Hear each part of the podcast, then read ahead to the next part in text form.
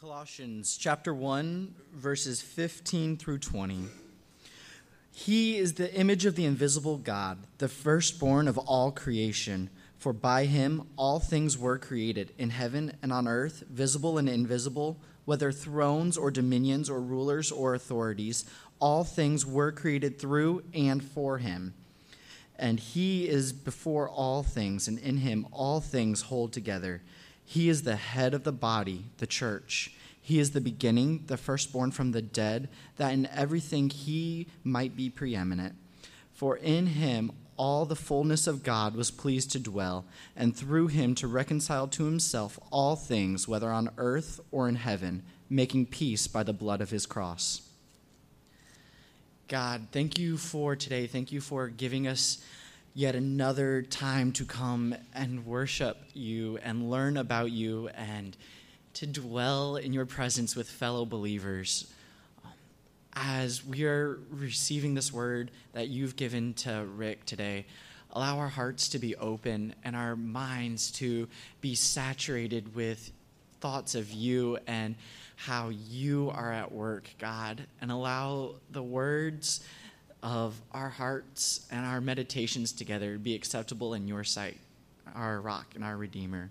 In your name we pray. Amen. So it is good to see everyone this morning. If you have your Bible with you, and I hope you do, please go ahead and turn with me to the book of Colossians. We're going to be looking at the verses that were just read in Colossians chapter 1. Uh, if you don't have a Bible, the verses will be on the screen. If you don't own a Bible, if I could turn your attention to one of these around you, um, this is our gift to you. If you don't own your own Bible, we want everyone to have their own copy. So if you see one of those, that is for you to have. So again, we're going to be in Colossians. Colossians is in the New Testament. It is right after the book of Philippians. It's right before the book of First Thessalonians. And uh, I'm going to warn you a little bit. It's actually going to take me a little bit of time to get into the text that we're going to be camping out in this morning. So hold your finger there in place, or just keep your app open. You know, whichever whichever one works for you. And we'll get there as soon as I possibly can get us there. But we're continuing on in a series that we've entitled "Distinct." And what we're doing in this series is that we're examining what it is that makes Christianity distinct from other religions, other worldviews, other faiths that are, that are in the world. So, what is it that makes Christianity distinct? There is a, a growing belief in the world that all religions lead to the same ends, that they're basically uh, all different, equal paths to the same ultimate reality, that they all point to the same truth, that they all worship the same God. And what we're doing in this series is that we're putting that to the test. We're testing out to see if that is in fact the case. Um, my first gig in ministry, so my first gig in vocational paid ministry as like an official pastor somewhere, I was college and singles pastor at Apex Baptist Church.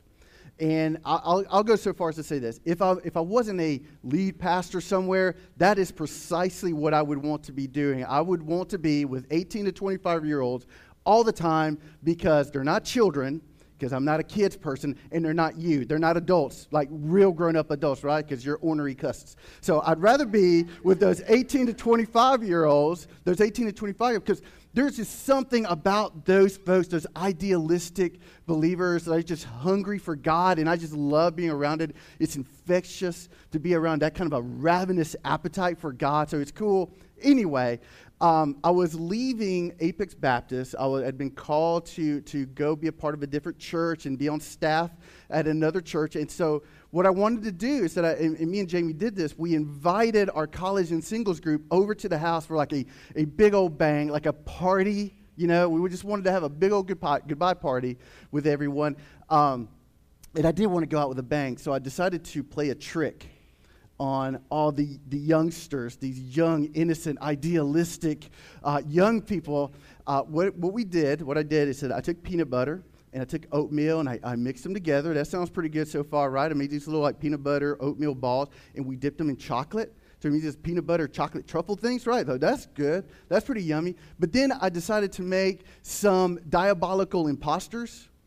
So I took StarKist tuna fish, drained it out, packed it with mayo, dipped it in the chocolate. Right, and the thing, if you're looking at the tray, because I put I put them all intermixed together, like these really good, yummy peanut butter chocolate truffles, and in there were these diabolical tuna fish chocolate truffles, which just sounds ridiculous and, and it sounds awful, and you couldn't tell the difference.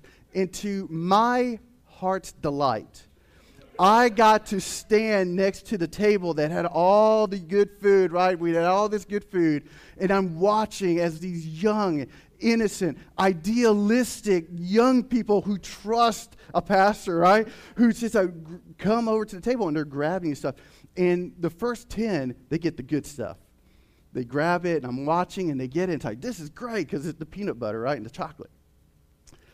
And oh, the poor soul I can still remember it. I can still see the look on their face when they grab one of those diabolical imposters and they bit into it. Folks, their, their life ceased for, for a whole, like, few seconds. Like, everything that they thought they understood about the world completely stopped. Like, they had an existential crisis in that moment. Up was down, left was right. I mean, they, nothing made sense. All of us, it was as if they all of a sudden had to re experience what it was like to learn that Santa Claus isn't real. Like everything just blew up in their face in that, in that moment. It was like, um, you know how the look on someone's face when they grab for the sweet tea and it's accidentally unsweet tea. You know the look on someone's face? Imagine someone's reaching for sweet tea and they get a glass of tuna water, right? Like, I mean, that in essence is, is what it was. And it was, and just so that you know, it wasn't just me. It's actually Jamie who made the tuna fish chocolate truffle. So I'll throw her under the bus this morning. So, anyway, that person still hasn't forgiven me for that, but I had a blast and I had fun. And I'm using it as a sermon illustration years later, so who knew? But anyway, so here you go would you say that there is a distinct difference between a peanut butter chocolate truffle and a tuna fish chocolate truffle? A universe of difference, right? There's infinity basically between the two. Uh, but if you're looking at them on that platter, you would not have been able to tell the difference. And the only way for you to have known ahead of time is for you to actually have looked underneath the surface, to actually cut it open maybe, and to get a look at what was on the, on the inside. And that's what's happening in the world around us, that many, most of our religions on the surface look very similar. You can't really, you can't really tell the difference. Like people get together, they worship, they sing, they pray, they go through religious rituals of all sorts. Right? They give money, they serve. There's a code that you're supposed to live by. Don't cheat, don't lie, don't steal, take your vitamins. Like, like basically all the world religions kind of on the surface just really, really look alike. Yes, I quoted Hulkamania as a world religion, so there you go. Anyway, there, but there is a huge re, a uh, re, difference between the religions once you look underneath the surface just a little bit. And so the question to us is how do you know which one is right? How can we know of all these countless religions in the world, how can we know which one is right? And we want to know this because we don't want to get stuck, spiritually speaking, we don't want to get stuck with an eternal tuna fish truffle. We want the good stuff. We want what is right, what is good, what is true, what is lovely, what is pure. We want that which is right, which is correct. So, in this series, what we're doing is that we're cutting the truffles, looking inside to see what is on the actual inside of what it is that we believe. So, two weeks ago, we began this series by looking at the question of God and comparing what Christianity says about God versus what other religions say about God. And last week we looked at what uh, Christianity, what the Bible says about people, about us, who we are, our purpose, our origin, and all of that. Compared that to what other religions say about people and humanity. And so this week we are looking at champions. We're taking a look at the various champions. Every religion has a champion. Every religion has a hero. Christianity is no different. All the others are no different. Everyone has a hero. So, really, what I want to do this morning is compare what Christianity says about Jesus, our champion, our hero, versus what other religions say about Jesus. to see wh- if there's any similarity or if there's anything different. So we're going to begin. We want to walk through a few religions here with everyone. The first one, Judaism. Let's begin with the Jewish religion, the Judaism.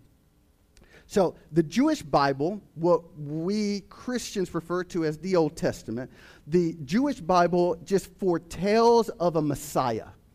It, it, it, ever since Adam and Eve sinned in the Garden of Eden, God has promised repeatedly over and over and over again that He would send a Messiah. And this Messiah would make everything right again. So He would take away that sin and that the death that was ushered in through that sin, and He would get rid of it. And this, this universe, the planet, humanity that fell into sin, it would be restored the way that it's supposed to be. And in the Old Testament, it's a story prophet after prophet, prophet after prophet, reaffirming, restating this promise from God that this Messiah, this deliverer, would one day come and he would usher in the kingdom of God into the world, make everything right, put us back where we're supposed to be, and we would be free. God's people, we'd be free of political tyranny, governmental oppression, and more than anything, free of sin and its consequences, and the heartbreak, and the brokenness, and death, and all of that. Well, here comes Jesus, a Jew. And he's walking around Bethlehem, and he's walking around Samaria, and Judea, and all of Israel, and he's walking around. He's a, he's a Jew, and he says, he claimed, I'm the one that God has foretold. I'm, I'm the one that God promised. I'm the Messiah. Well, some Jews believed him. And that's what gave rise to Christianity. The overwhelming majority of Jews did not believe.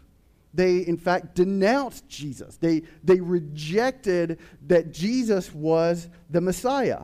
So, to the Jew, like a true religious Jew, I don't mean just a one who lives in Israel or one who's ethnically Jewish, to a, a religious Jew, Jesus is really a heretic. Jesus is a false teacher. Jesus is a false prophet. Um, that's why they executed him, or, or, why they handed him over to the Romans 2,000 years ago to be killed. Jesus, in essence, came. I said, I'm the Messiah. And they said, No, you're not God. You're not sent from God. You're not of God. There's nothing divine. What you're saying is blasphemy. What you're saying violates our entire religious belief. So we're going to turn you over for execution, which is what the Old Testament says you do with a false prophet. So they believed him to, to be that. So they say, nope, he's not the Messiah. All right, what about Islam? What does the religion of Islam say about Jesus? Interestingly, they actually have a higher opinion of Jesus than the, than the Jew does. Here's how I can say this they actually believe that Jesus was born of a virgin, they actually believe that Jesus was a miracle worker, and they actually be- believe that Jesus was a prophet. He was one of the prophets. Now, they don't they only think he's a prophet, nothing more. And they don't think that he's the greatest prophet. So in the in the Muslim religion, the greatest prophet is known as Muhammad. Muhammad is the greatest prophet. Uh, furthermore, Islam does not believe that Jesus came to die for our sins because, according to Islamic belief, we don't need a savior. We don't need a savior at all. All we need, we are saved by the grace of God and by pursuit of holy deeds. So it's God is gracious, but you also must live a certain way. You almost you always have to do certain deeds and stuff, right? So it's not just grace; it's grace and works together. So you don't need a savior. Uh, they don't believe that Jesus was crucified. They actually believe that Jesus was taken up to heaven before he physically died, and a person was actually crucified in Jesus' place. So it wasn't Jesus. God replaced someone else and put him in his place. And because Jesus didn't die, there was no need for the R word, rhymes with resurrection, the resurrection. Okay, so they don't believe in the crucifixion, they don't believe in the resurrection. All right, what about Mormonism? Mormonism literally teaches that we are little brothers and sisters of Jesus. He is literally our big brother. So I shared this last week because a lot of folks don't know this about Mormonism. That according to Mormon belief, God is in heaven and he has millions of spiritual concubines in heaven. He's literally having physical relations with these concubines, concubines and he's producing spiritual babies in heaven. This is what Mormon believes. And so to them, the person that we know as Jesus was simply that first one that was produced. He's the firstborn in heaven, the, the firstborn in creation, the first one born to God the Father. What's interesting is that the person that they call the devil, that we would call the devil, is second. It's the next one that was born. is the second one who was born of God. So there's no difference between Jesus and the devil other than Jesus got born first. And we then are number 8 billion, 9 billion, 10 billion, somewhere along the line. And then you put all that together, what it means is that there's, in essence, no difference between us and Jesus other than he was born first and we're just down the line. He was created just like we were created, born just like we're born. How about Hinduism? What does Hinduism say about Jesus? Uh, Hinduism, they believe in God, but not God in the way that those of us that are Westerners or those of us who are Christian would think of God. To them, God is completely unknowable. God is not a personal being, God is an it. God is actually a spiritual energy, a cosmic life force that permeates throughout the universe. And they believe in millions of gods and goddesses, little g, not capital G, little g, millions of gods and goddesses. But these are not actually individual gods and goddesses, these are manifestations of that one life force. So, this, this one life force that binds the universe together manifests itself through these individuals like Vishnu and Shiva, like they're the more famous Hindu gods. And to a lot of Hindus, Jesus is nothing more than one of these millions of gods, nothing more than one of these millions of manifestations of this cosmic life force. Buddhism. Buddhism is non theistic. What, what I mean by that is that they don't care whether there is or isn't a God. They actually think it's an irrelevant question. It does not matter whether there is God or not. So, whoever Jesus may be doesn't matter. If he's God, doesn't matter. If he's some other person, does not matter. It has no bearing whatsoever with anything. So, what do they think about Jesus? Nothing. Doesn't matter. All right. So that's what other religions say about Jesus. Now, what does the Bible say? What does the Bible say about Jesus Christ? So that's where we're getting to this Colossians chapter 1. We're going to start at verse 15, going through verse 20, and we're going to get a good look inside this truffle to see what's inside of it. And there's eight truths that I want to share that I believe that this text points to us. Eight truths about who Jesus is, and, and I'm going to warn you, I want to come to a couple of people a little earlier.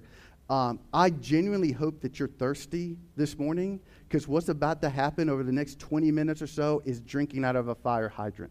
All right, so we got some slides, I think, to help you keep up, but I'm going to lose you. Just ask me afterwards what was that point? What did you say there? What was the scripture reference? I'll be happy to share. So if you're thirsty, let's roll. All right, truth number one about Jesus Jesus is God. Truth number one Jesus is God. Look at Colossians chapter 1, verse 15. It says, He, referring to Jesus, is the image of the invisible God. Jesus is the image of the invisible God. And what we saw last week when we went through Genesis chapter 1, we saw that Genesis chapter 1 teaches us that we are made in the image and the likeness of God we're made in the image of God. That's not true of Jesus. Jesus was not made in the image of God. We're made in the image of God to reflect the glory of God. Jesus is the glory of God. The very glory of God. Hebrews chapter 1, verse 2, referring to Christ, says, He is the radiance, the radiance of the glory of God. To say that Jesus is the image of God or the, the glory of God is to say that in Christ, the fullness of the nature and the being, the essence of the fullness of God is revealed through Jesus. Like we get to see God in Christ because Christ is God and he reveals him to us. He discloses who God is to us perfectly. And again, in, in Hebrews chapter 1, verse 2, the one I, I just partly quoted, it says that he is the exact imprint of his nature. The exact, he's not kind of, sort of, he's not more, mostly, he is the exact same imprint of God, which is to say that he is God, right? There's nothing that's the glory of God other than God. There's nothing that's the imprint of God other than God. He is, he is God. Colossians chapter 2, verse 9 says, For in him the whole fullness of deity dwells bodily. The fullness, the totality of who God is resides in who? In Jesus. In Christ. He discloses him to us. He's the glory of God. That's why his name in Scripture is Emmanuel, which means God with us. So God came down to be with us. He was born 2,000 years ago in Israel. And God dwelt with us. He dwelt among us. He is God with us, the very presence of God with humanity. Deuteronomy chapter 6, verse 4 says, The Lord is one. The Lord is one. And, and what we have to understand is that there is only God, there's only one God, but God exists in three persons. God is Trinity, He's triune, three in one. So while there is only one God, this magnificent, marvelous God exists in a form that we can't quite fathom. There's only one God, but He exists in three persons God the Father, God the Son, and God the Holy Spirit. Like each one is fully God. So God the Father is fully God, God the Son is fully God, God the Holy Spirit is fully God. Each person of the Godhead fully possesses all the attributes, all the nature, all the essence, all the substance, all the, the same the divine will, the same purpose as God. Each is distinct from the other. So the Father's not the Son, the Son is not the Holy Spirit, the Holy Spirit is not the Father. There's three, but there's only one God divine mystery that one day we'll get up close and maybe slightly understand it a little bit, a little bit more. So, three in one. So, what this means is that when we look at Jesus, we say he is God. He's the second member of the Godhead. Jesus is God. He is equal with God the Father, which is why in John chapter 10, verse 31, Jesus said, I and the Father are one. You know, folks, that that statement right there is ultimately what led to Jesus' execution. That sentiment from Jesus is what led to his crucifixion. Because when his contemporaries, when the people around him heard him say, I and the Father are one, they understood clearly what he meant to say. He was saying, I am God. Me and God are one and the same. And that's why the people around him, the Jew- Jewish religious leaders threw him over to Roman hands and had, had him executed. They accused him of blaspheming. What we have to understand is that Jesus was no mere man. If Jesus was only some dude walking around in sandals 2,000 years ago, let me tell you, he was a lunatic on a scale that we rarely, if ever, have seen. He was, if he's not God, he was a lunatic out of his gourd, out of his mind, slapping himself daily, just Looney Tunes out of his gourd. Because he claimed to be God. How would you react if I walk up to you and say, you know, I'm God? What you think about that? Like, how would you react? Yes, I'm divine. I've existed. I've, I've, no, no, think about it seriously. I walk up to you, now seriously, I say, I've existed forever. I wasn't created. I created you, in fact. Now, more than likely, you're going to look at me and you're going to laugh. You're going to have me committed, right? Or at the very least, you're going to walk away and say, What a weirdo. What a freak. What a freak.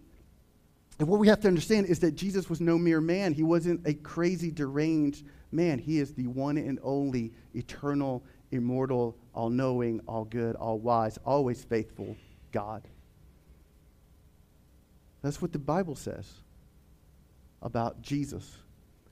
Truth number two Truth number one, Jesus is God. Truth number two, Jesus is preeminent. Jesus is preeminent. So read uh, the next part of Colossians chapter 1, verse 15.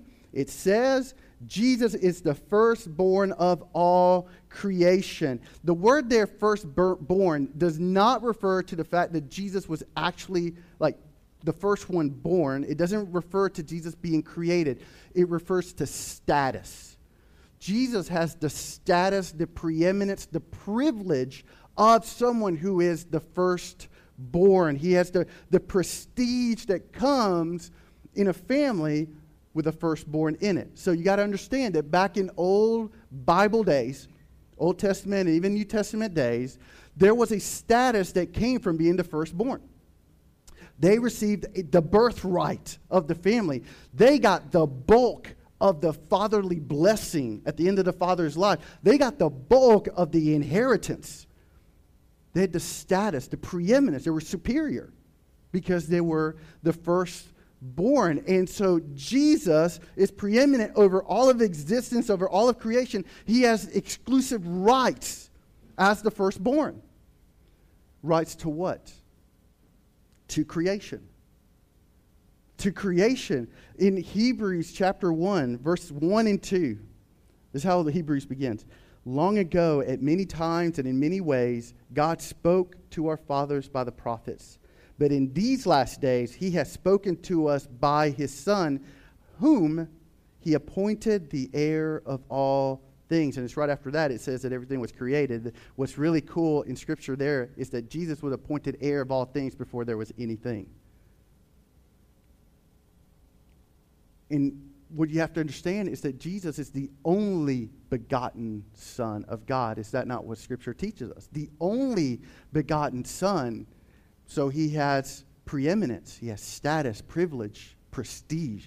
He is, has the status of the firstborn, and to him belong everything. There is not an inch in all the universe of which Jesus does not say, That belongs to me. Everything, and he knows it. It explains why he came and died for us, by the way. Why was Jesus so willing to go to a cross and shed his blood and die? It all belongs to him. He came to get what's his came to get was his. All right. Truth number three. Who is Jesus? Jesus is creator. Jesus is creator. Look at verse 16. For by him, Jesus, by him, all things, all things, all things were created in heaven and on earth, visible and invisible, whether thrones or dominions or rulers or authorities. And just in case we missed it, all things, again, all things were created through him and for him because it was promised to him before, right? So it was created for him, but it initially was created by him, through him. And, and if you look back at the first chapter of the Bible, Genesis chapter 1, it says that God speaks, right? God spoke the universe into existence. So God said something, words are pronounced, and things happen. Let there be light, and there's light. God speaks, He says, words come out. Well, the Bible tells us that Jesus Christ is the Word of God. John chapter 1, verses 1 and 3 says, In the beginning was the Word, and the Word was with God. The Word was God, and the Word was with God, and the Word was God. He was in the beginning with God. All things, again, all things were made through him, and without him was not anything made that was made. Is everyone clear on the all part? Is that pretty that's pretty clear in scripture, right? All things were created. All thing anything, it says right there in John, anything that was created was created by who? By Jesus, by the word, right? So Jesus is God, Jesus is creator, Jesus is uncreated. He has always been. He is uncreated.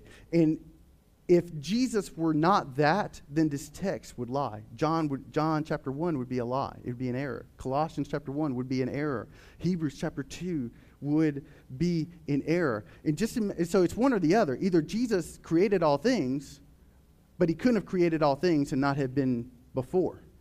So, like in, in, in, Mormon circles, they say, no, no, no, Jesus created all things. But then, but they say Jesus was created. Well, then how can that which was not created create that which came into being? He would have had to have created himself before he existed because he would be included in the all things. Diagram that for me. Like if you can unpack that sentence. If Jesus is created, because he would be included in the all things that were created by God, right? But it says in the Bible that Jesus created all things. So he can't have it both ways. He can't be God and creator and uncreated at the same time. It's not possible. All right, number four. Truth number four. Who is Jesus? Jesus is sustainer. Jesus is sustainer. So, verse 17 in Colossians chapter 1.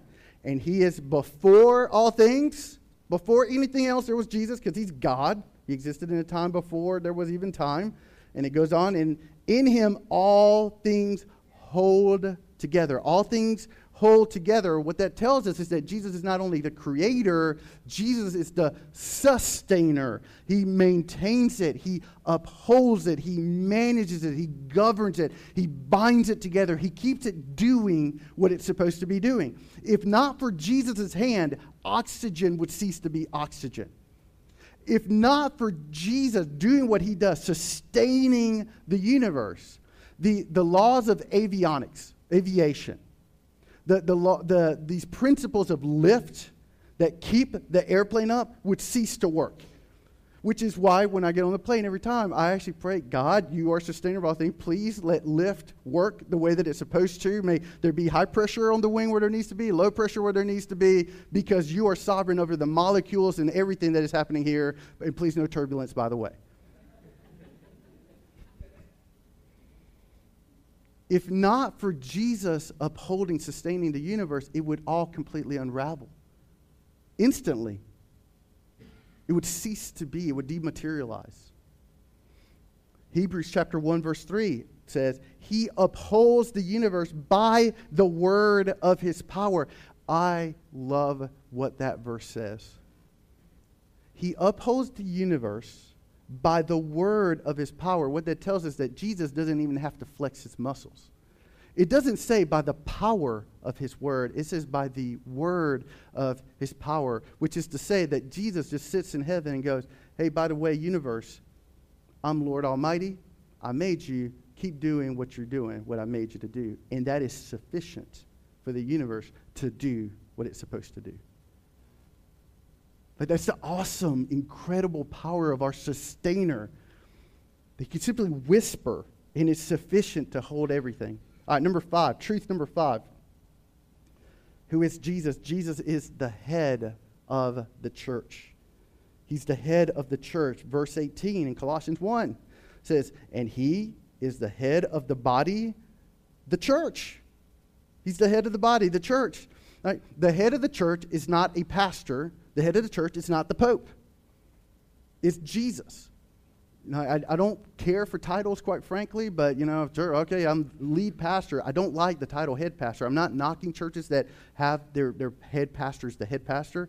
I, I know they don't mean anything by it, but I'm like, for me, theologically, I'm like, I don't want to be the head of anything. That's Jesus. I'm hands and feet just like everyone else right? We have different roles and stuff, but Jesus is, is the head. So we're the body, we're the hands and feet of Jesus, We means we be active on his behalf here on earth. Just like our heads control our body, Jesus leads and guides his people. Just like our head, our brain controls what we do with the members of our body, so, God, so Jesus as the head, he's the commander. We get our marching orders from him. He leads, he guides, he controls. We report to him. We are accountable to him. He leads us. And here, and now I'm going to speak to those of you who happen to actually know that you are, in fact, Christian, that you are a, a follower of Christ. To be part of the church, to be part of the the body of Christ to actually be a follower, a true follower, a converted person, means by default and by definition that Jesus is Lord. He's the head, He's the leader, He's commander, He's general. He's the head, right? He is Lord of everything. What we do, how we do it, why we do it, and when we do it. I, I was reading something kind of, it was story, and it just, just kind of jumped out at me. It's a, a brand new uh, recruit in the Navy. And he was fairly new to the Navy, and um, he goes to a commanding officer and he asks for a, a weekend pass because he had a wedding to get to. And the commanding officer very generously, very graciously said, Yeah, you can, you can get your pass. You can go and leave. And then the, the recruit turned to him and said, I, I said, What time do I have to be back? Because, you know, you have to ask. And the commanding officer said, Make sure you are back by 7 p.m. on Sunday. And it took the recruit by surprise. He said, No, no, no, you don't understand. I'm in the wedding. And the commanding officer bowed up a little bit and said, No, you don't understand. You're in the Navy. You get that? You don't understand. This is what I want. No, you don't understand. You enlisted. Your life belongs to this Navy, Jack. And so, Christians, if you are in fact a follower of Jesus, you have to understand this, and I do too. We serve at the privilege and the pleasure of Christ. We follow what he says. So we don't serve on our own terms. We don't serve when it's convenient. We do so regardless of whether it's easy or not. We serve. We do what he asks to do. Not because we have to, but folks, because we want to. He's a loving and gracious and good God. It's, it's too easy for too many of us to simply make excuses. Well, I've had a hard week. My kids have the sniffles. Or when it talks to the financial question, that's when it really gets tough, right?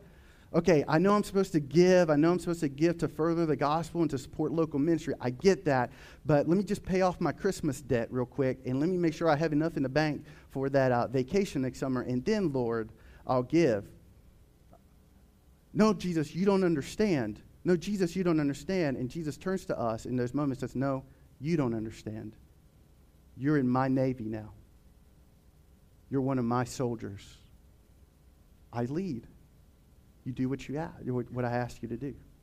I ask you to jump. You know, folks, I would even say you don't ask Jesus how high. You just jump as high as you possibly can.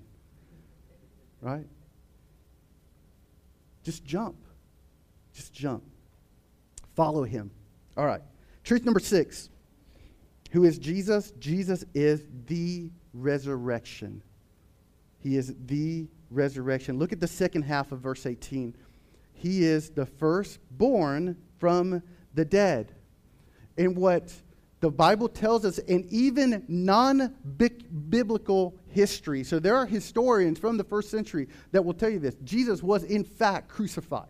That is historical fact. No one denies that Jesus was crucified at all. So he was crucified, and his body was actually laid in a tomb. So he died. He didn't swoon, right? He didn't fake it. He wasn't drunk. He wasn't stupid, right? He died. His body then is wrapped in grave clothes, laid in a tomb. This ginormous boulder is laid on top of it, and people walk away Jesus is dead. And on the third day later, he, his eyes opened up. He took those grave clothes off. He stood up, pushed that boulder off to the side, and walked up out of that tomb.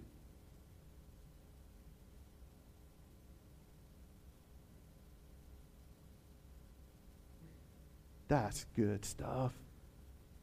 Folks, you understand that the Christian faith has two two core tenets that, if they're not true, our entire faith and belief system unravels and falls apart.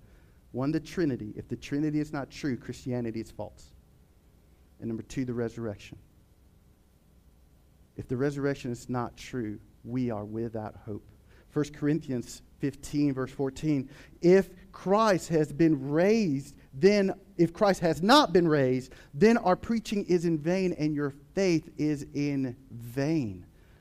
It's all about the resurrection. I always, I've, uh, for years, I've gotten on Christians, uh, especially some from a certain stream or tradition of Christianity, where when we pray, we talk about Jesus on the cross and blood and death and stuff, and then that's it, and amen. Well, yeah, but it actually, there's a happy ending to the story. Like, don't leave Jesus bloody on the cross. He's the risen champion. We just sang that. Let faith arise. Our champion is not dead, he is alive.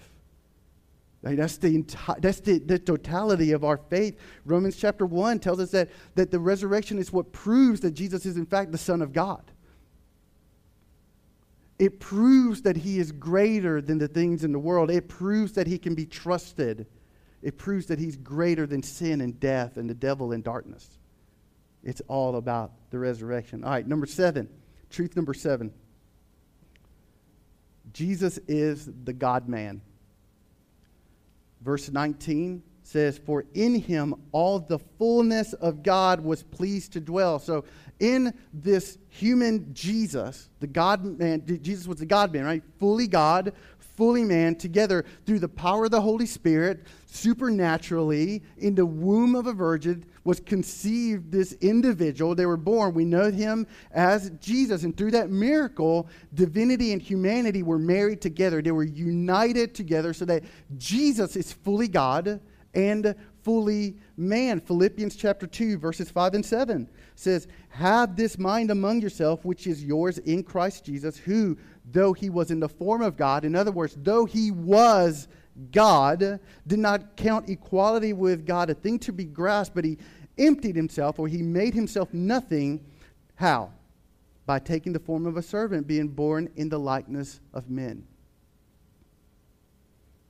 And so then that leads to a profound question why would he who is God leave his throne and enter into this world and be born like us and take human form and likeness? Why would he do such a thing? And here's the answer to be our champion.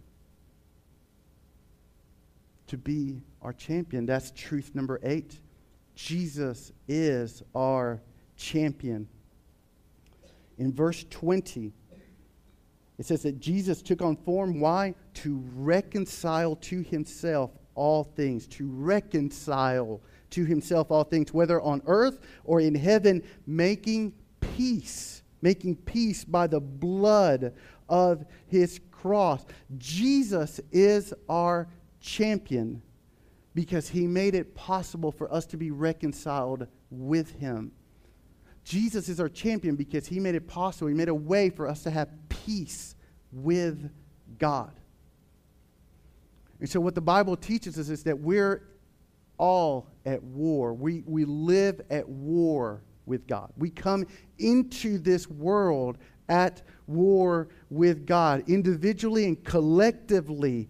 As a race of living beings, we come into this world at war with God. We declared war on God in the Garden of Eden when Adam ate of the forbidden fruit, when he sinned against God. That was an act of treason, that was an act of rebellion against the Creator. Well, Adam was the first human, so he was our representative. So when he sinned, he plunged the rest of us right along with him. If our governing officials declare war on another nation, are we at war with another nation? Yes. Absolutely. It's how it works, right? So he happened to be our representative in that moment. He declared war on God, and unfortunately, the rest of us get drudged up in that mess. So we are in this war. We live at this war with God, but it's not only because of Adam's sin, but because of our own sin. Because each and every one of us sin against God. And every sin Every act of disobedience is an infinite offense to God. An infinite offense against all holy God. God, every lie that we tell is a slap in the face to God.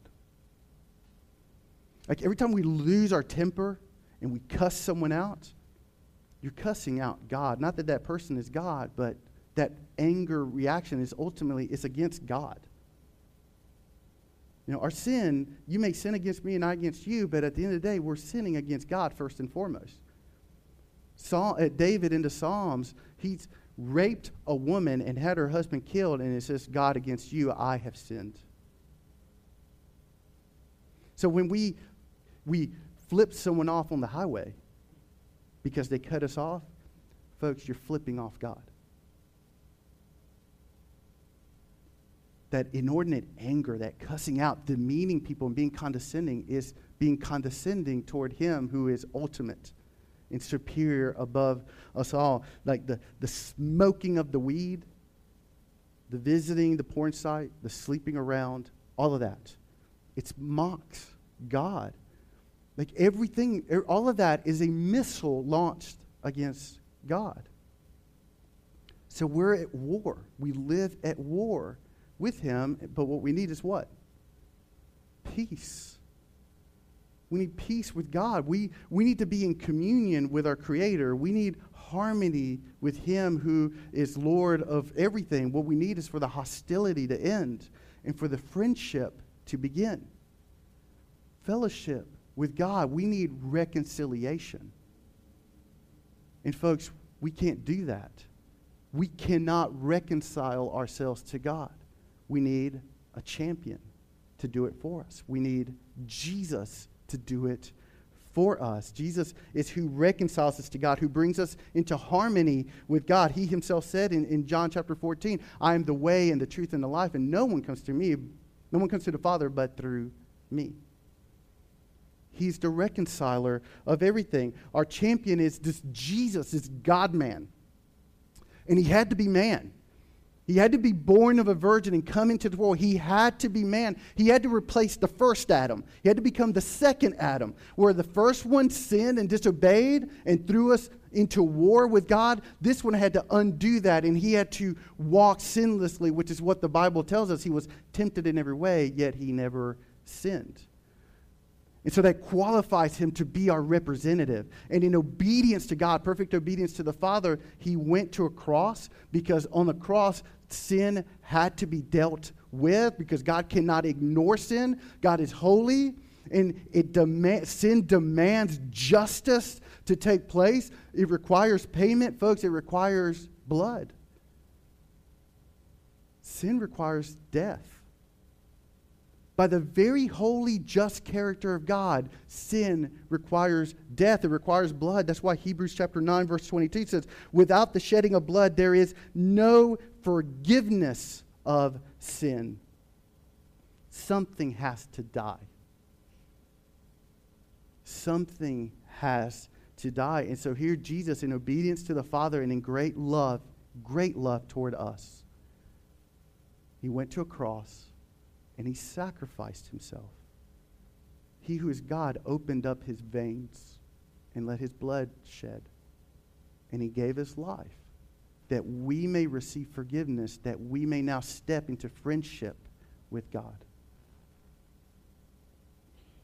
And he, it wasn't just that he had to be this man, he had to be God as well. Because what happened for three hours on that cross, there's a specific three hours on that cross where Jesus is hanging there battered and beaten and bruised, nailed onto wood, where for three hours all the sins of humanity was placed upon the shoulders of Jesus. And there, God, in just and holy fury, unleashed wrath upon Jesus on account of our sin. And for three hours, Jesus dealt with all of our sin all at one time. And Jesus had to be God. Why? Because there's no way anything created could withstand that and survive. Nothing can stand in the way of divine judgment. So it, he had to be God. And, and so Jesus, having survived this wrath, this punitive wrath, having paid for our sin on the cross, graciously, lovingly interjecting himself on our behalf, right? Like having paid for our sin as a final act of solidarity with us in fulfillment with the scriptures. Jesus says, It is finished. The three most beautiful words in all human language. It is finished. He breathed his last breath and he died. Is the story over? No, because he's God. Because he's God, the story's not over. So three days later, again, his eyes open up. He stands up. He takes off the grave clothes. He pushes a big boulder aside and he walks up out of the grave because he is Lord of life. And in that moment, what he did was he conquered sin, death, darkness. He took the keys from the devil. He says, You have no right, no authority. I'm here to free my people, to give peace to my people, to reconcile everything with me. And now, whosoever believes in the name of Christ, whosoever gives their life over to Him, whoever repents from their sin and receives the grace of God, they become a new person. They receive a new life in that moment of conversion where you actually place your faith in Jesus, He becomes your champion. He reconciles you to God so that there's hope in eternity with Him forever and ever. Jesus is a champion who does not disappoint. You know, if, you if, you, if you're like me and an ESPN junkie, you know, we're, I, I watch ESPN and part of it's cool. I mean, you got all these sports heroes, right? These champions out there. And it's amazing what they can do for a while. But then you find out that they're cheaters. So Lance Armstrong, like how they claim cyclist, and he's a cheater. How disappointing of a champion is that? You know, Tiger Woods, man, like at the peak of his game, it was like incredible to watch, and then he let his life just destroy it. Scandal. How disappointing. Mike Tyson. Folks, there are few things I've enjoyed in my life as much as watching a Mike Tyson fight. That dude was fury. I, listen, I'm all about Muhammad Ali, but I don't think Muhammad Ali could have stood up to Tyson. Dude, that dude, the power, the fierceness, he was the fighter of fighters. And out of nowhere, this nobody, nobody, Buster Douglas, no one knew who he was, pops him, knocks him out. He never recovered. And even those that do it right, even those who are not cheaters, even those who um, don't take steroids and don't get into scandal, guess what? Their knees are going to give out. Their reflexes get a little, little less reflexy.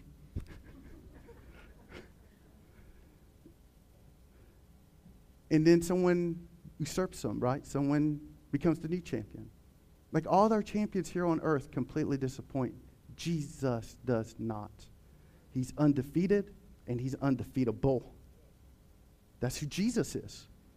In every religion, I said this at the beginning to close up, every religion has a champion.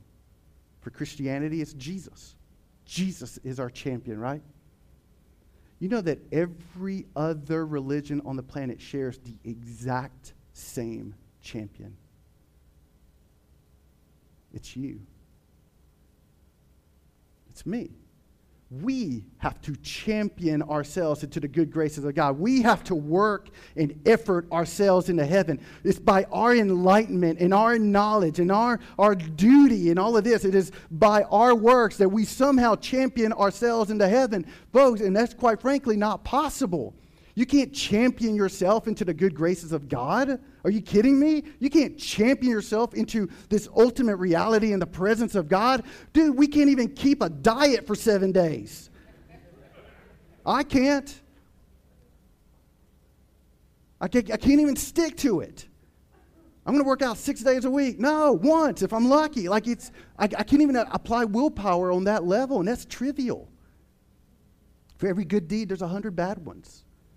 Man, we're argumentative and pugnacious and capricious and fickle.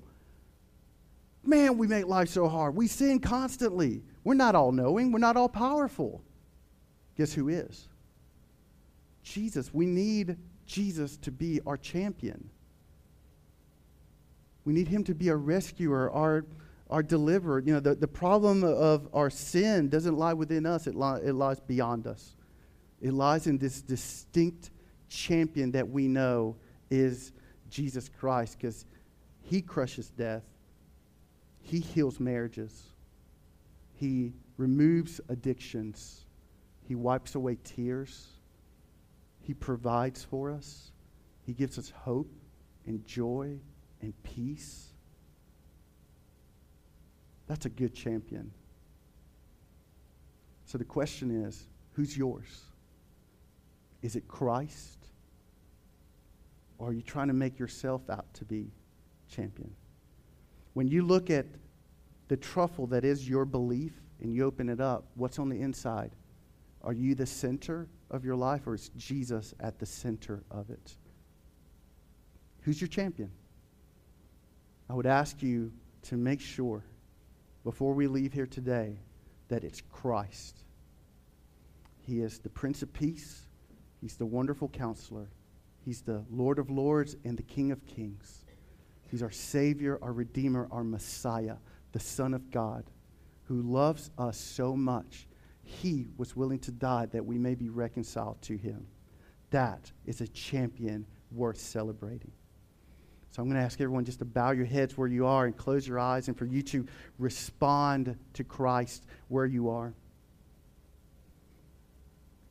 And just real quick, just with eyes closed and heads bowed, just pray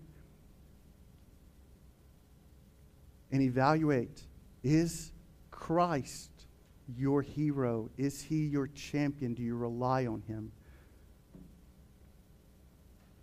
Or are you still trying to do it on your own?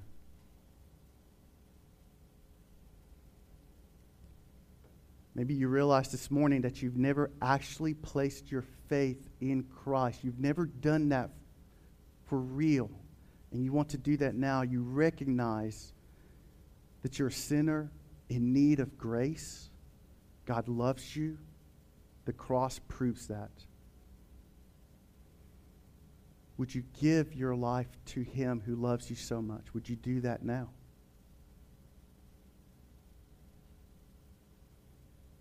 If you are a follower of Christ? Are you living with Him at the center of your life? With Him as the head of your life, as Lord of your life?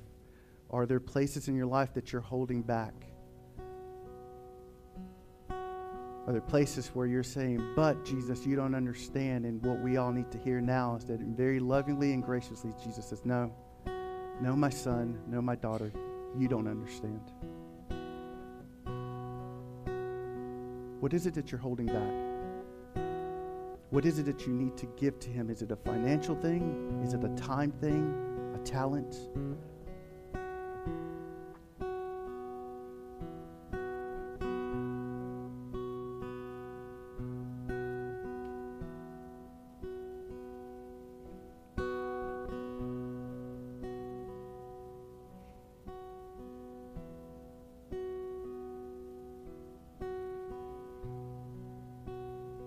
Jesus, you are the author and perfecter of our faith. You are our champion, our deliverer, our stronghold, our rock, our redeemer, our reconciler, our friend, our brother, our counselor, our prince, our king, our Lord. You are the resurrection. You are the head. All of this is yours. The very breath in our lungs belongs to you. The life in our hearts belongs to you. Everything belongs to you, Lord. You're so gracious and so kind and so compassionate and so loving. You desire for it to go well for us. You desire to do good for us. You're wise so we can trust you. You are faithful. You never stop being faithful. You are trustworthy with everything in our lives, Lord. And if there's any doubt, we look to the cross. With arms open on the cross, you beg us to come to you and to kneel before you, to receive breath and life, to receive newness, to be refreshed.